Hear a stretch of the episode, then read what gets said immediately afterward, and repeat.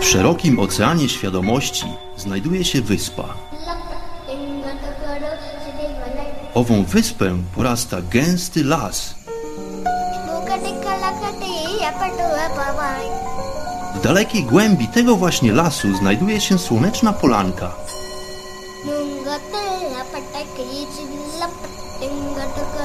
Przy tej oto polance w gorących promieniach słońca stoi sobie pewna magiczna chata.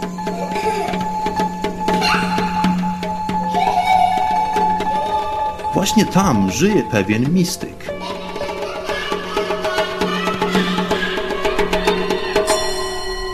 Mam na imię Bart i zapraszam wszystkich serdecznie do wysłuchania programu Chata Mistyka.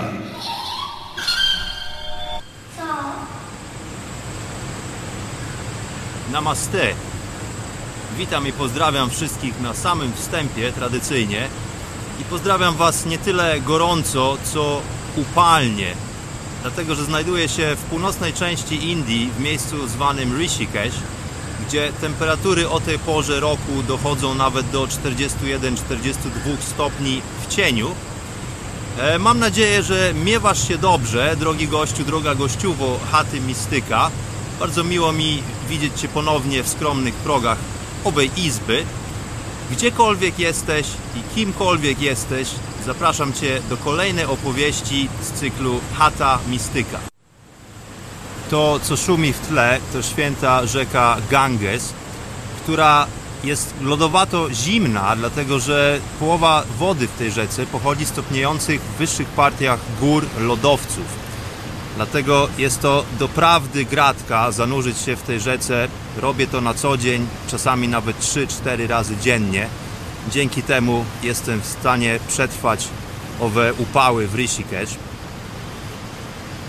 Oprócz tego, że jest piekielnie gorąco, to jest również bardzo wysokie nasycenie powietrza wodą. Dlatego, że weszliśmy właśnie w okres monsunów letnich, czyli bardzo raptownych i obfitych opadów deszczu, które to pojawiają się znikąd i często również bardzo raptownie znikają.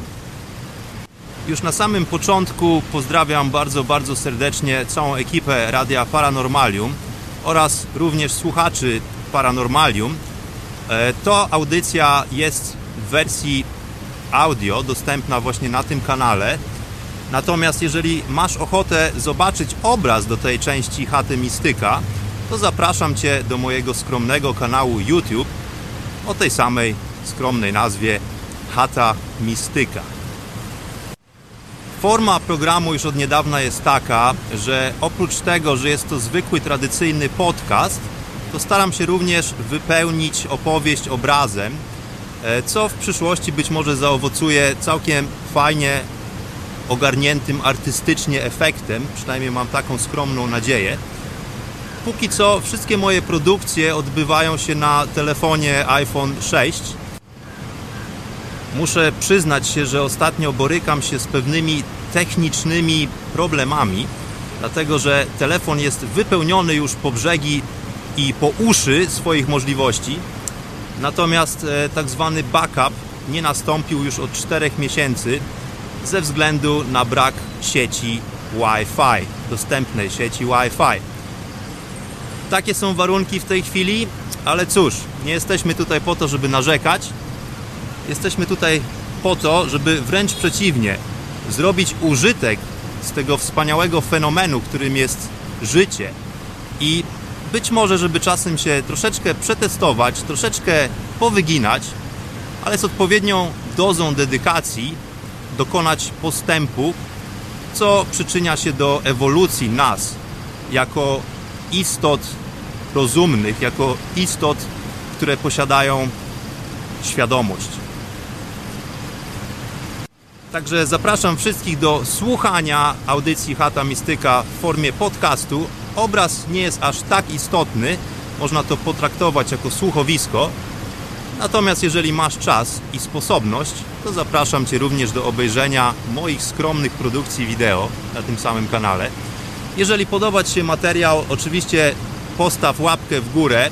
To dodaje mi mnóstwa animuszu do tego, aby produkować nowe, przyszłe opowieści dla Was, drodzy słuchacze, drodzy oglądacze.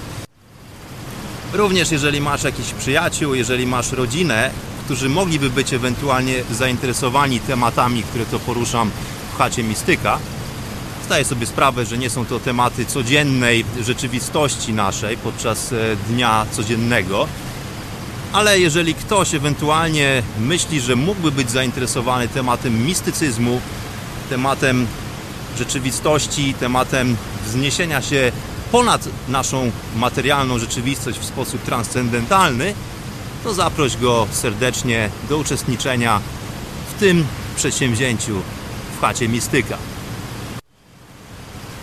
Podczas mojego pobytu w Rishikesh spotykam wielu ciekawych ludzi, rozwijam się na co dzień. Często pyta się mnie o to, kiedy wracam. Kiedy wracam do Polski, kiedy wracam do Anglii. Zwykle odpowiadam, że ja w życiu już nie wracam. Ja tylko podążam do przodu. Dlatego, że istnieje jakaś taka dziwna atmosfera oczekiwania wśród ludzi, którzy doświadczyli tak zwanego lockdownu.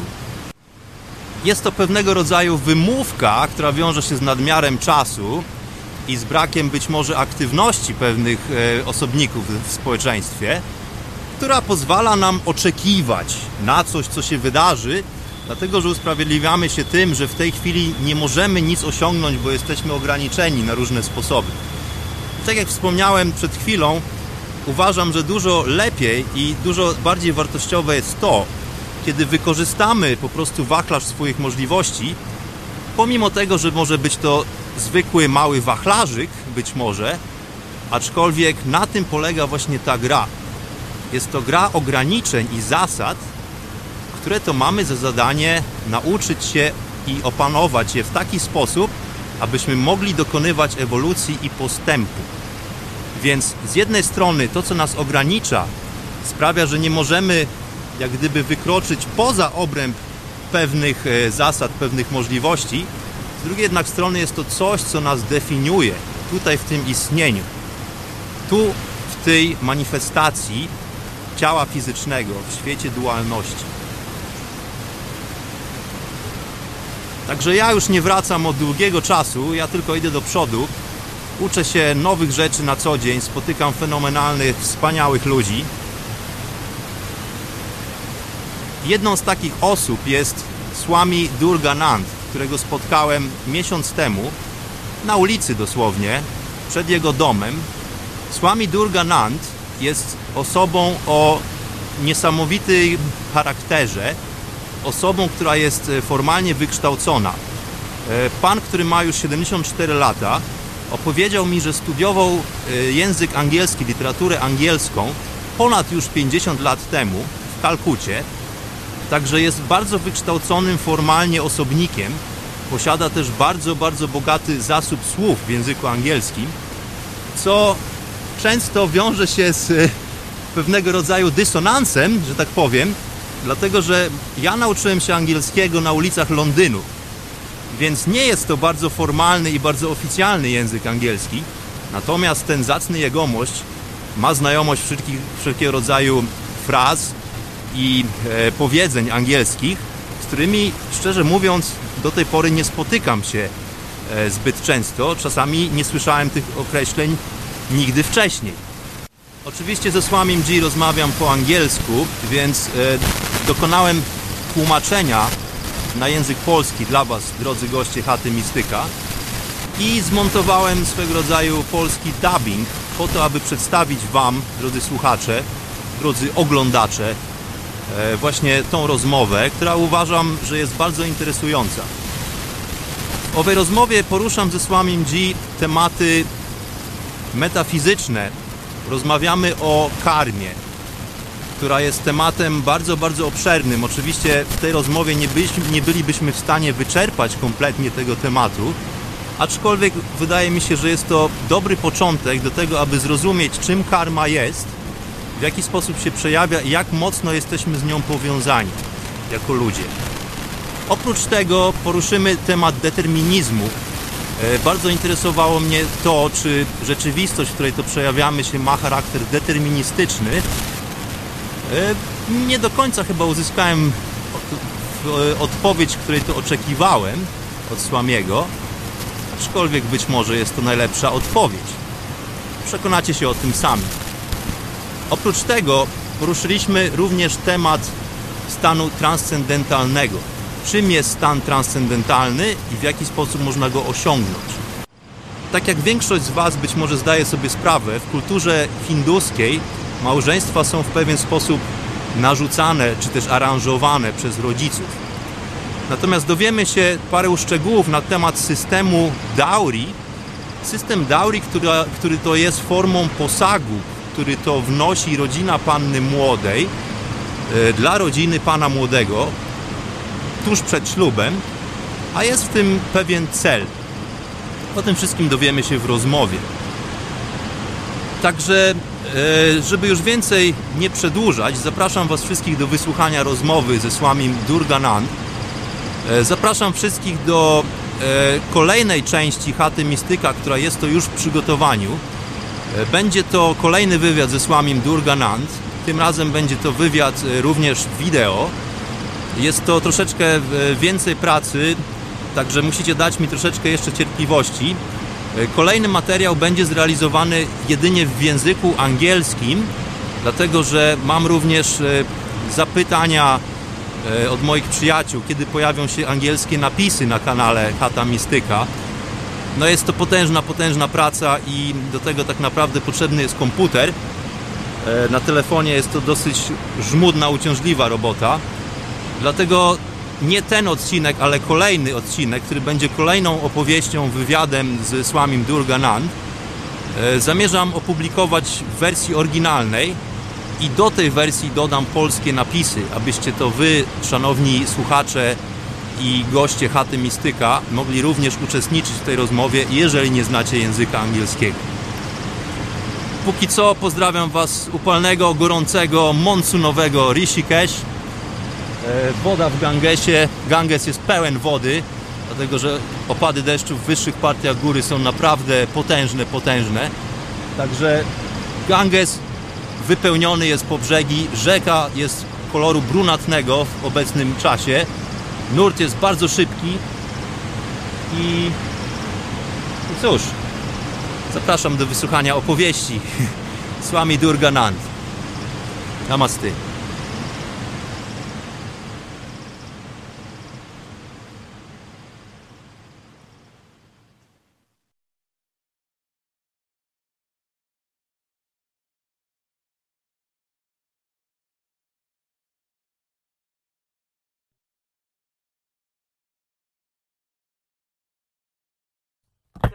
This is what I'm saying. Yeah. The manifestation depends upon a support. Tak, o tym właśnie mówię. To, co zamanifestowane, jest zależne od tego, co to utrzymuje. Maja, czyli iluzja, zależy od tego, co to sprawia. To jest istota absolutna. To on. Aczkolwiek po stworzeniu Maya on sam zaszczepił się w owej iluzji i pozostał tak. before. So it is Ale subtelność tego zjawiska jest trudna do zrozumienia. To pytanie zadawałem wcześniej. Dlaczego Wszechmogący, czy inaczej Stwórca, zwrócił się w niższy poziom? Odpowiedziałeś, że zrobił to z nudów. To tylko gra, ale bez konkurenta. Jeżeli byłoby coś lub ktoś inny jako wyzwanie, wówczas nie wielbilibyśmy go tak bardzo. Nie oddawalibyśmy mu odpowiedniego, tego samego szacunku. Brahmanowi, Krishnie, Narajanowi. Ten sam sposób, jak robimy to dla Paramatmy, Absolutu. Ponieważ Paramatma, Absolut, jest przyczyną tej iluzji, Mai. To jest nazwa pewnego atrybutu. Czy możemy powiedzieć, że oddawanie czci tym formom boskości jest rodzajem samodoceniania? Tak jak powiedziałem Ci wcześniej, to samo Słońce ma milion promieni, ale wszystkie promienie pochodzą od tego samego Słońca. Kiedy ciemność ustępuje, wówczas wszystko jest zanurzone ponownie w Słońcu. Przychodzi dzień.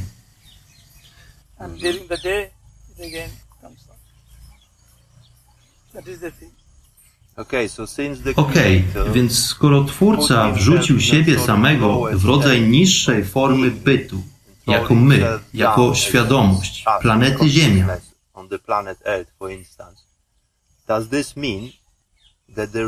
czy to oznacza, że rzeczywistość ma charakter deterministyczny? Czy to oznacza, że wszystko jest już zaplanowane, a my jedynie oglądamy grę, która prezentuje się przed naszymi oczami? Nie. To jest nieokreślone, niedostępne. Dlaczego tak jest? Czy uważasz, że wolna wola nie istnieje? Nie ma wolnej woli.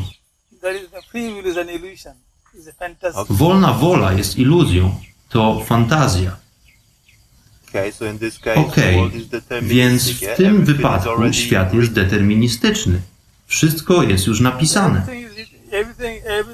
Wszystko jest w mocy, której nie możemy ogarnąć w stu procentach. In a hun- 100%.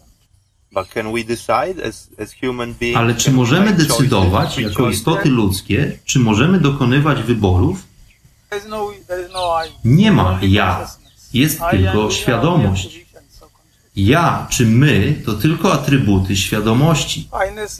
Ja to błędny koncept. Uh, Tak długo jak rozumiemy głębię ciszy,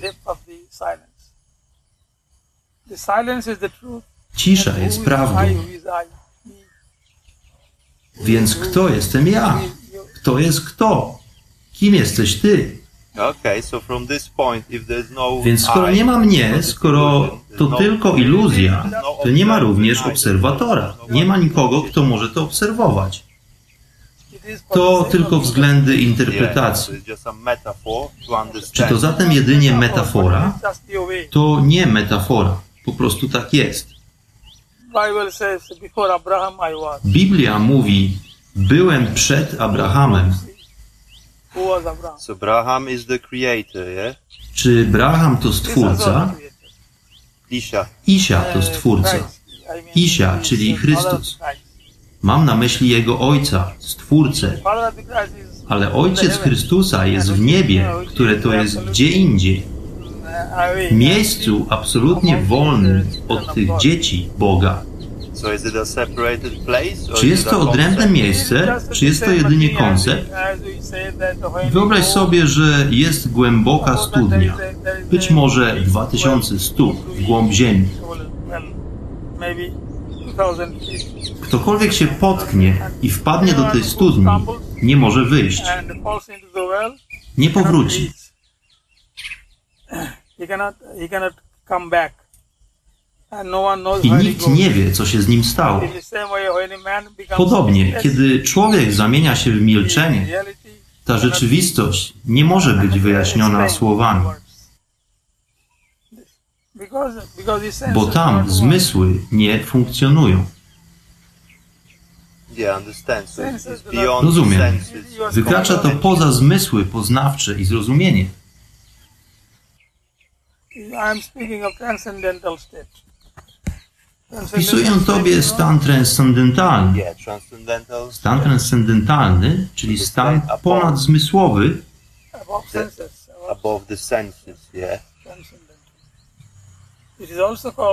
inaczej nazywa się to stanem suprazmysłowym. Suprazmysłowym, bo są zagadnienia dotyczące zmysłów, ale to dotyczy tego, co poza zmysłami. This is, this is the idea. Theology. This To jest kwestia teologiczna, teoria teologii, ontologia. ontology. Ontology? Yeah. Yeah, but let's go back to this determ- determinism. Powróćmy jednak do determinizmu w stworzeniu. Czy istnieje coś takiego? Na czym polega ta gra, jeżeli jesteś Bogiem, Stwórcą? Tworzysz ten świat dualności, który jest rozszczepiony, który jest iluzją, tak? Ten świat fizyczny tak naprawdę nie istnieje. To jedynie informacja na temat ciebie i mnie siedzących tutaj, podtrzymujących tę rozmowę. Czy przebieg tej rozmowy jest ogólnie przesądzony, ale my o tym nie wiemy? Czy my podejmujemy świadome wybory podczas rozmowy? Mogę zdecydować, czy powiem to albo coś innego? Czy jest to może już zaprojektowane i w pewien sposób ukartowane? A my musimy po prostu tego doświadczyć. To jest Twoja karma. Twoja karma da Ci odpowiednią moc względem. Twojej dotychczasowej pracy. Tego typu pytania pojawią się w Twoim umyśle. Nie każdy zada sobie takie pytania. W każdym pojawią się jedynie pytania odpowiednie do ich poziomu świadomości. To jest jedyny sposób postępu stanu transcendentalnego. Każdego dnia, kiedy silence. dochodzimy do punktu ciszy.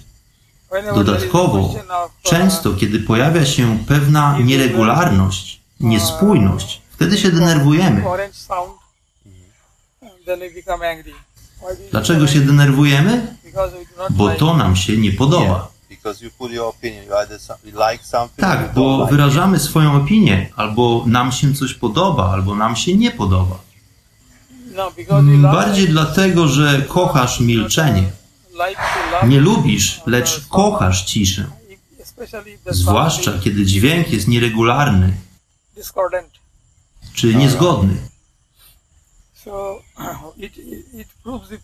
To dowodzi, że istnieje w nas cisza, która jest poza możliwą formą opisu. Również nie da się jej pojąć czy zmierzyć. beyond description because it is immeasurable. Immeasurable. Yeah? You can't measure it. Uh, yeah, immeasurable.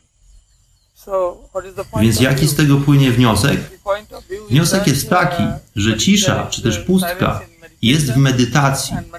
Dlatego the medytacja of, uh, jest najważniejszym stopniem działania w jodze. yeah. Po tym zostaje jedynie samadhi. So this is the highest goal. Uh, running towards samadhi means Dążenie do samadhi wygląda tak. Wyobraź sobie trójkąt.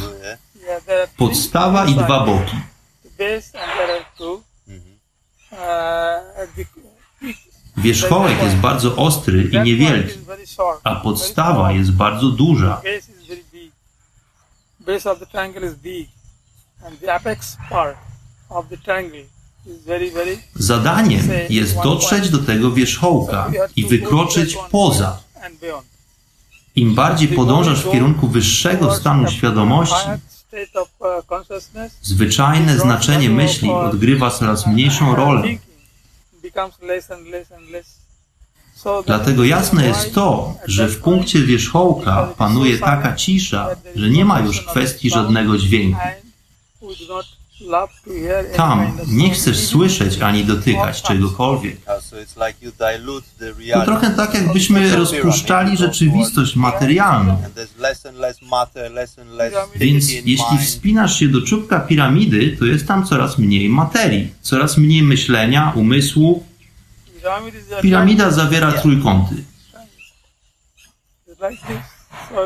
To jest kluczowy punkt każdej religii.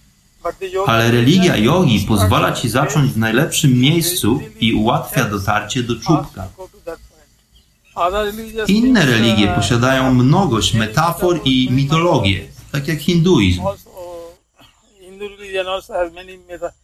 Inaczej ludzie nie są w stanie pojąć idei niedualności. Nie potrafią, ponieważ zdolność ludzi do pojęcia pewnych idei religijnych jest bardzo niewielka, jest ograniczona.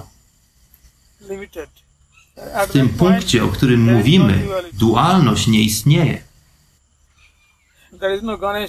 Nie ma tam Ganeszy, Siwy, żadnej poezji ani nazw. To wszystko opisane jest w Gita. Więc to wszystko to metafory czy symbole, dzięki którym możemy rozumieć.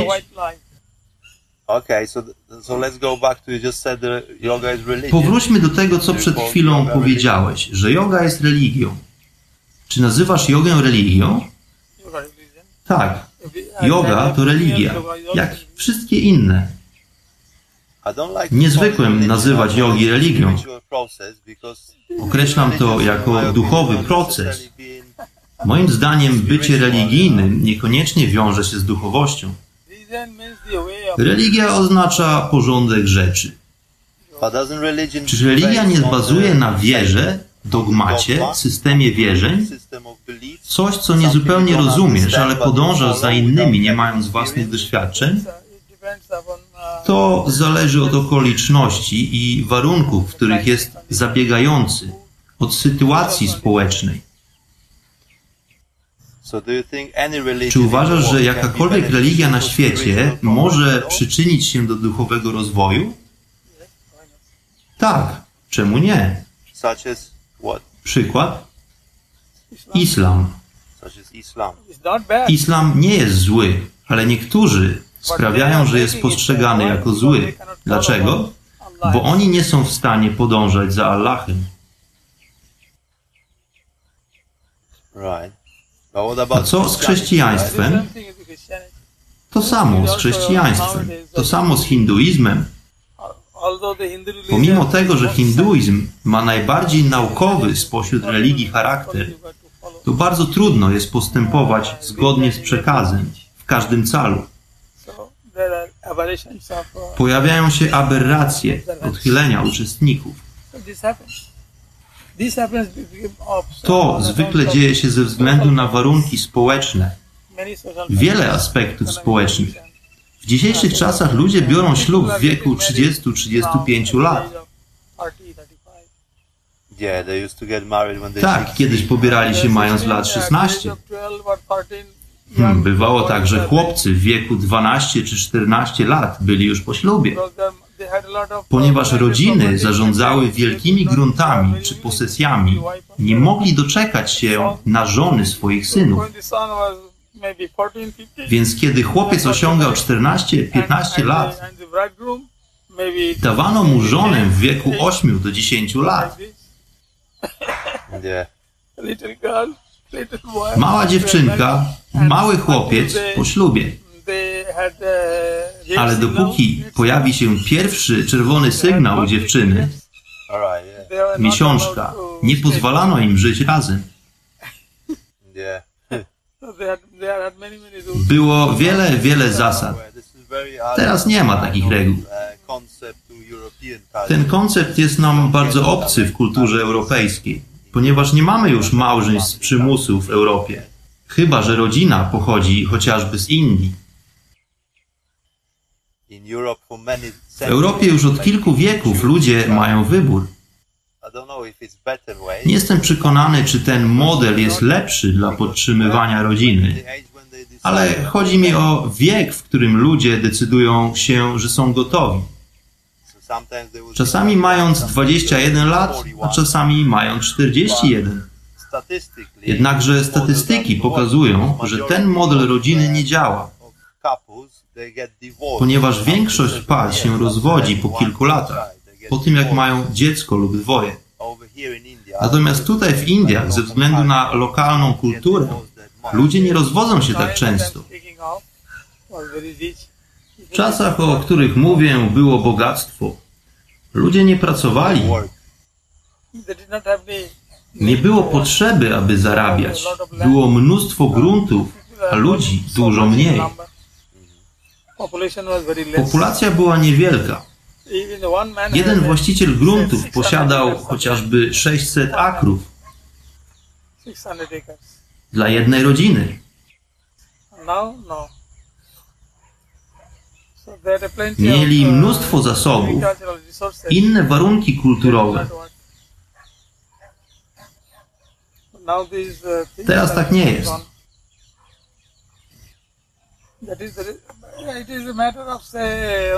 To zmieniło się zaledwie 200 lat temu. Sam jestem świadkiem, że jeszcze 50 lat temu kobiety pozostawały w domach.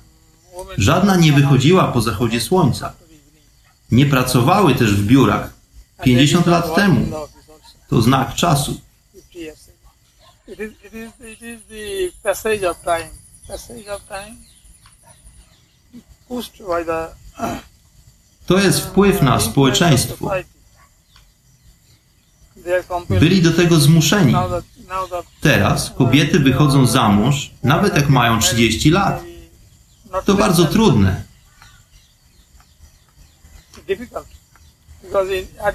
Dawniej istniał system dowry. Nadal funkcjonuje w Bengalu chociażby. They used to get a lot of money by getting married. The bride Dowry, give czyli forma posagu, którą wnosi rodzina panny młodej. Mnóstwo pieniędzy, podarunek. Hmm. Teraz to nie jest możliwe. They cannot give uh. 500 tysięcy rupii za każdym razem? To niemożliwe. Byłem zapraszany na śluby w Punjabie, gdzie widziałem ludzi wydających mnóstwo pieniędzy na jedną lub dwudniową uroczystość. Can Miliony. Czasem wydawać by się mogło, że nie stać ich na to, ale nadal to robią. Czasami ich na to nie stać, ale to nie jest obowiązek. Teraz to nie jest obowiązek, ale społeczność tego oczekuje.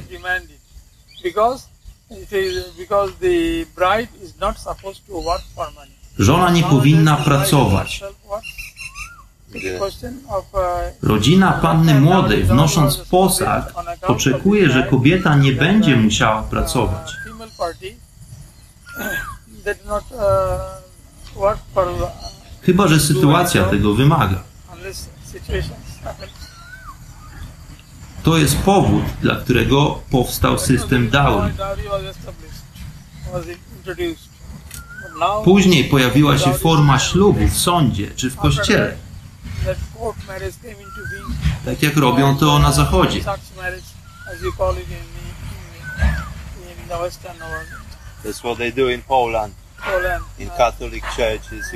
Tak to się odbywa w Polsce.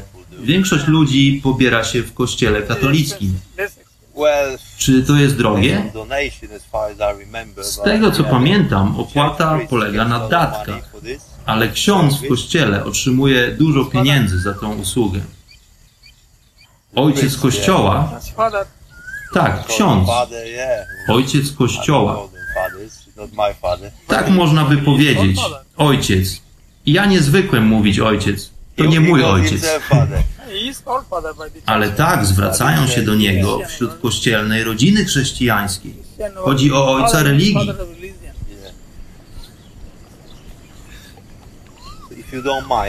Jeżeli nie masz nic przeciwko, chciałbym na chwilę wrócić do tematu karmy. What karma is and what it means. Czy mógłbyś wyjaśnić trochę więcej na temat tego, czym jest karma i co to słowo oznacza? Zdaję sobie sprawę, że to obszerny temat, ale czy mógłbyś dać nam pewne streszczenie? Karma Brahma Udbhavan Vitti. Karma comes into being from the Karma pojawia się w grze ze źródła duchowości. Karma stworzona jest przez istotę najwyższą, nie przeze mnie czy ciebie. Uh.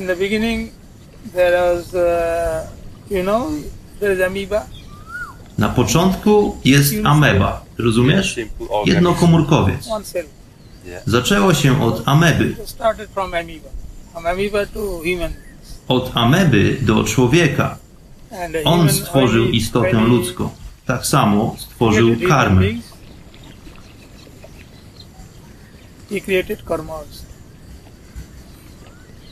Czy to oznacza, że karma powstała w tym samym czasie co ludzie, ale nie not inne other gatunki?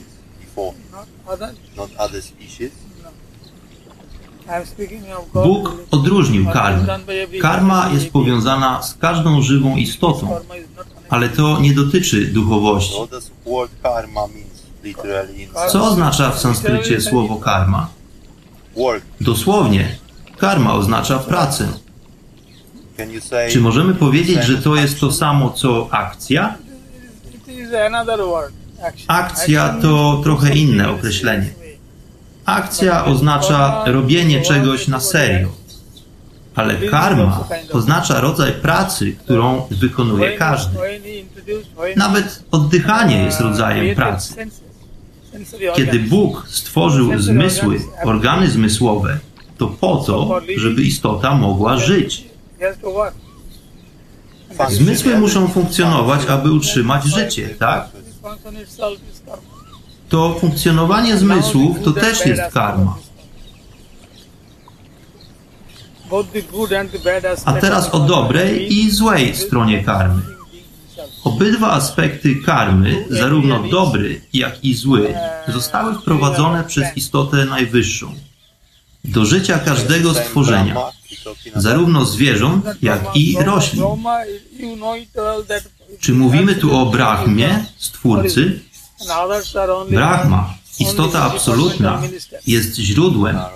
Teraz mówimy jakby o jego departamencie ministrów, ale to grono ministrów nie może robić nic na własną rękę bez pozwolenia. Więc karma oznacza pracę lub akcję. Karma oznacza pracę, wibrację zmysłów. Stąd wynika karma. Tak długo jak istnieje wibracja, tam jest karma. Kiedy zanika wibracja, osiągamy samadhi. No Tak więc wibracja to wszystko to, co stworzone. Wibracja pochodzi od Stwórcy absolutnego. Czy powiedziałbyś, że karma jest czymś, dzięki czemu istniejemy? To, czym jesteśmy, jak się manifestujemy, jest jedynie zasługą karmy. Jaki jest więc negatywny aspekt karmy? Aspektem negatywnym jest to, co nazywamy grzechem. Ah, Grzech? O, to brzmi jakbyśmy wkraczali na ścieżkę winy. So the sin. Sin is directly connected to Tak więc grzech. Grzech jest bezpośrednio połączony z wolną wolą. Podejmujesz zły wybór i tym samym popełniasz grzech. Wolna wola jest tylko pozorną prawdą. To nie jest prawda absolutna. Czy mógłbyś wyjaśnić to trochę więcej? Dlaczego nazywamy to pozorem? Because the creator is Bo tylko w gestii Stwórcy jest stworzenie pozytywnego czy negatywnego. To jest jego wola. Tylko jego wola jest wolna. Człowiek nie ma z tym nic wspólnego. Został stworzony przez niego. Całe nasze funkcjonowanie, nasze zmysły, cała wibracja również pochodzi od niego. Problem negatywności czy pozytywności wiąże się z jego mocą, nie człowieczą.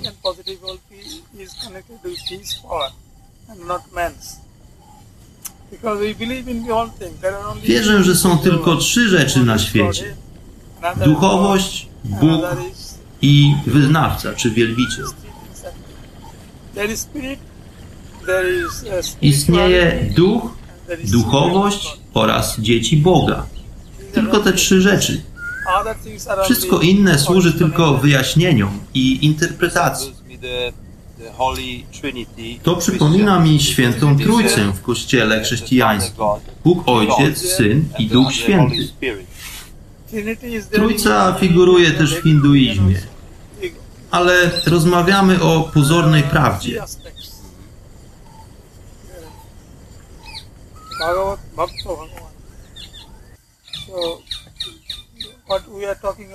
Jest talking pozorna, bo człowiek, któremu owa wola została narzucona, nie jest autentyczny.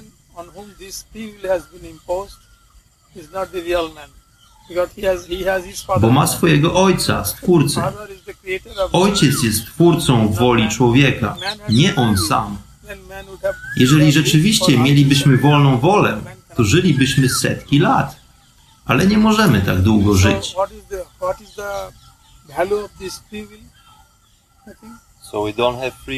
All? Czy to oznacza, że nie mamy w ogóle wolnej woli? W sensie absolutnym nie mamy. Tak więc the wszystko jest zdeterminowane. Jedynie Stwórca posiada wolną wolę, a my jesteśmy jedynie dziećmi Boga. On jest mocą absolutną. Czy jesteśmy jedynie świadkami gry, która rozgrywa się na co dzień? Jakbyśmy posiadali amnezję. Nie decydujemy o niczym, ale wydaje nam się, że każdy dzień jest nowy. Ale wszystko jest już zaprojektowane. Jest zaprojektowane przez Niego. To, co robisz teraz, zostało zaprojektowane przez Niego. To aspekt komputera. Karma jest aspektem komputerowym stworzenia. Czy jest to zatem pamięć? Dane już tam są. My tylko klikamy i wszystko się pojawia. Okay, Więc skoro najwyższym rezultatem jest osiągnięcie oświecenia, to to się wydarzy lub nie, niezależnie od naszych wysiłków, skoro o wszystkim decyduje wszechmogący Stwórca. Więc co robimy? Jesteś zobligowany, aby robić. Co robisz? Przykładowo, kiedy osiągasz sukces w określonej branży, to jest to Twoja karma, która decyduje, w jakim stopniu osiągniesz ten sukces. So without the right karma, I cannot achieve Okej, success. czyli bez odpowiedniej karmy nie jestem w stanie osiągnąć sukcesu, nie możesz też siedzieć obojętnie, dlatego że Twoja karma zmusi Cię do wykonania tej akcji. To jest odpowiedź na pytanie o wolną wolę. Ale wszystko wskazuje na to, że człowiek, który pracuje nad osiągnięciem tego sukcesu, wydaje się być wolnym, lecz tak naprawdę nie jest. Dlatego, że napędza go do działania moc Stwórcy po to, aby osiągnąć sukces. Więc tylko Stwórca może zdecydować o tym, czy ktoś, kto chce oświecenia, osiągnie sukces. Wspaniałość Stwórcy jest dla nas niepojęta. Istnieją miliardy stworzeń, pomijając człowieka. On zarządza nimi wszystkimi. Jak to możliwe? Ale to fakt, bo on jest potężny, ogromny. Jeżeli zwracam się do niego, czy to w Ameryce Południowej, czy w Ashramie na południu Indii, on mi pomoże. Nikt inny, bo moc jest jednością. Nasza konkluzja jest taka, że moc jest jedna. Skoro moc jest tylko jedna, to nie ma nikogo innego, kto nam pomoże w momencie słabości czy nawet radości. Radość również pochodzi od tej samej mocy, która jest odpowiedzialna za dobrą karmę. Radość również pochodzi od tej samej mocy, która jest odpowiedzialna za dobrą karmę, która powoduje w nas radość. Kiedy karma jest zła, nadchodzi czas nieszczęścia. Przykładowo, cała rodzina radzi sobie świetnie nagle mąż umiera w wypadku. Wszystko się posypało, radość zanika, ale to oznacza, że czakra, koło doli i niedoli obróciło się zgodnie z karmą. Więc podsumujmy. Jest Bóg, który jest istotą absolutną i to On jest właścicielem wolnej woli.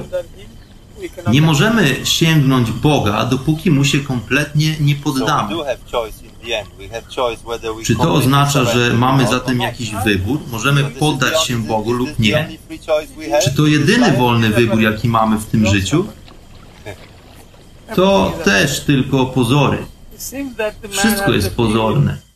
Wydaje się, że człowiek ma wolną wolę, aby osiągnąć samorealizację, ale to tylko dla potrzeb nauki. Ale nie jest tak. Więc to, czy doznam oświecenia, jest już przesądzone. Chodzi o to, że jesteś powiązany z pracą życiową, aby nastąpiło jakieś dobro. Przykładowo chcesz być elektrykiem. Tym samym nie zajmujesz się muzyką. Będziesz podążał za sprawami elektryczności. Jak James Watt chociażby. On chciał być naukowcem. Przyczynił się do rozwoju kolei. Zaprojektował silnik parowy zgodnie z fakultetem swojej karmy. Albo bracia Wright, Uh, ci, którzy skonstruowali jeden z pierwszych planes, samolotów. Czy karma jest zatem również potencjałem? Bo jest to wszystko to, co sprawia, że jesteś tu i teraz. Karma decyduje o tym, co jest możliwe, a co niemożliwe. No. Wiesz, co to jest linchpin? Nie. Linchpin, to taka zatyczka na osi w centrum koła. Jeżeli wciśniesz ją za bardzo, wtedy koło przestanie się obracać.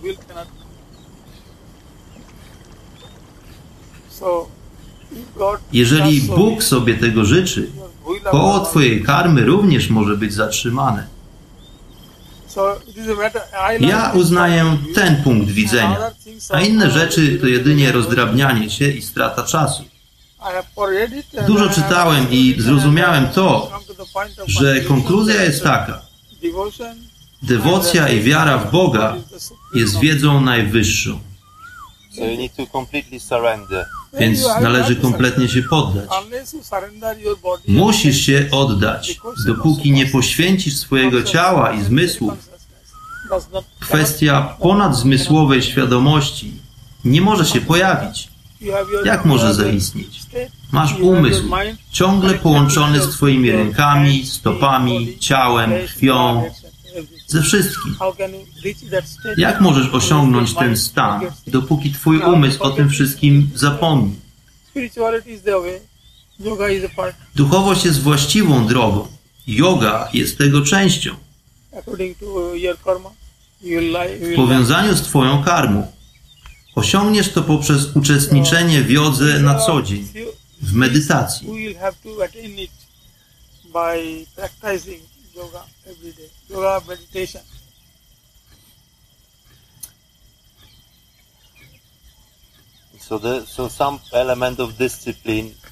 Tak więc jakiś element dyscypliny jest w tym wszystkim istotny, skoro musi to być praktyka dzienna. Dlatego księga Bhagavad Gita jest bardzo ważna, bo Gita objaśnia, co to jest natura, a co nie. Nie po angielsku, ale w sanskrycie.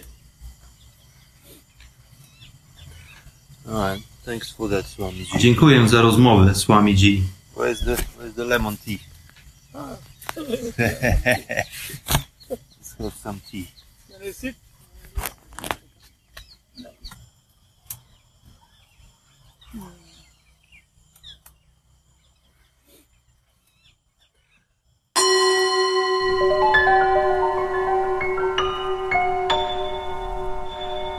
ಲಪ್ಪೆಂಗಟುಗಡು ಸಿಡಿಮನೆ ಮುಕಟಿ ಕಲಕಟಿ ಎಪಟುವ ಪವಾಯ್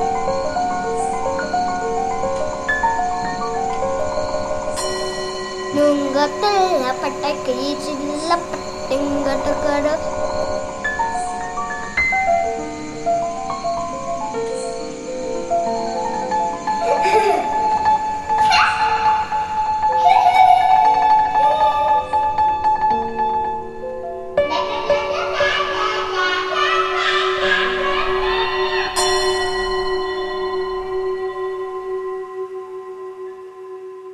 Hata mistyka.